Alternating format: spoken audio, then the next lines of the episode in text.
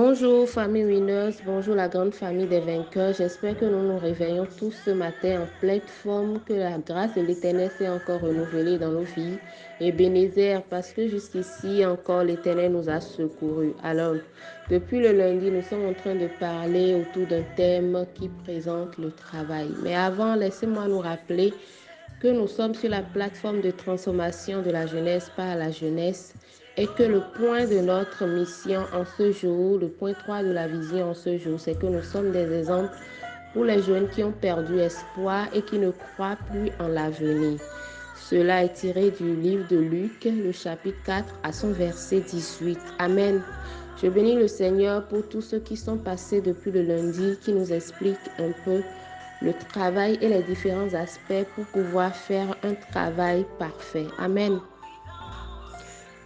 Ce matin, je voudrais que nous étudions ensemble un élément qui rentre en compte dans un travail bien fait. Il s'agit de la constance. Amen.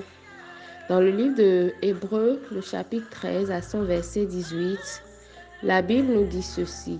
Jésus-Christ est le même hier, aujourd'hui et éternellement.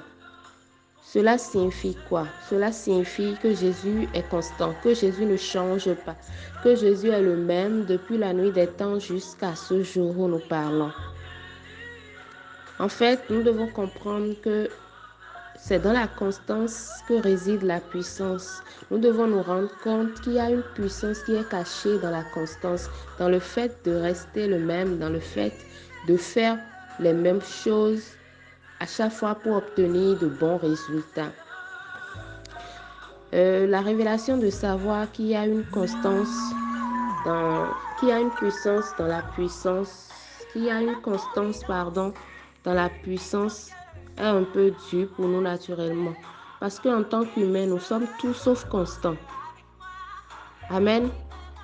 La nature humaine a tendance à être en haut un jour et le jour suivant, nous sommes en bas. Mais gloire à Dieu, nous n'avons pas besoin de dépendre de notre nature humaine pour avancer avec Jésus-Christ parce que Jésus-Christ vit en nous. Et il est le même aujourd'hui et éternellement. Donc il nous a transmis ces gènes-là. Il nous a transmis les, gènes de la constance. Jésus est constant. Jésus ne change pas d'idée un jour et l'autre, il change encore une autre. Il est constant. Et si vous vous rappelez, du fait de cela, de sa constance, et que vous vous rapprochez de lui, il vous amènera aussi à être comme cela. Il vous amènera à être aussi constant que lui, à demeurer dans une constance qui fait gagner, à demeurer dans une constance qui donne des résultats palpables. La plupart des chrétiens que nous sommes, ne sommes pas constants parce que nous avons tant de faillites, nous avons tant de faiblesses dans la foi et nous nous appuyons souvent sur nous-mêmes, nos propres forces et non sur la parole. Et la plupart du temps, ça fait que parfois on échoue, d'autres fois on gagne. Mais pourquoi ne pas faire les choses de la meilleure des manières chaque fois pour pouvoir atteindre de bons résultats? Un travail qu'on t'a confié. Pourquoi est-ce que tu n'essaies pas de construire petitement les choses chaque jour, de faire un peu plus chaque jour jusqu'à ce que le résultat final soit excellent? Il y a un artiste dans le monde qui a chanté disant que si tu ne peux pas faire de grandes choses, fais au moins les petites choses avec grandeur. Je trouve une, une terrible vérité derrière cette histoire parce que le fait de faire chaque fois les mêmes choses, de les faire, de bien les faire, ça t'emmène à développer une certaine constance dans la manière de faire les choses, dans la manière de prier, que ce soit même si ce n'est pas pour le travail, même si c'est pour ta vie chrétienne, et que chaque jour tu te lèves, tu fais les mêmes choses, de petites activités, mais toujours pareil, tu vas voir que tu développes une certaine habitude, une certaine aisance à faire cette chose-là, et à la fin, tu obtiens les résultats que tu veux. Amen. Ce que nous devons faire, c'est de continuer. Jésus a dit que si nous demeurions dans sa parole, nous serons ses disciples.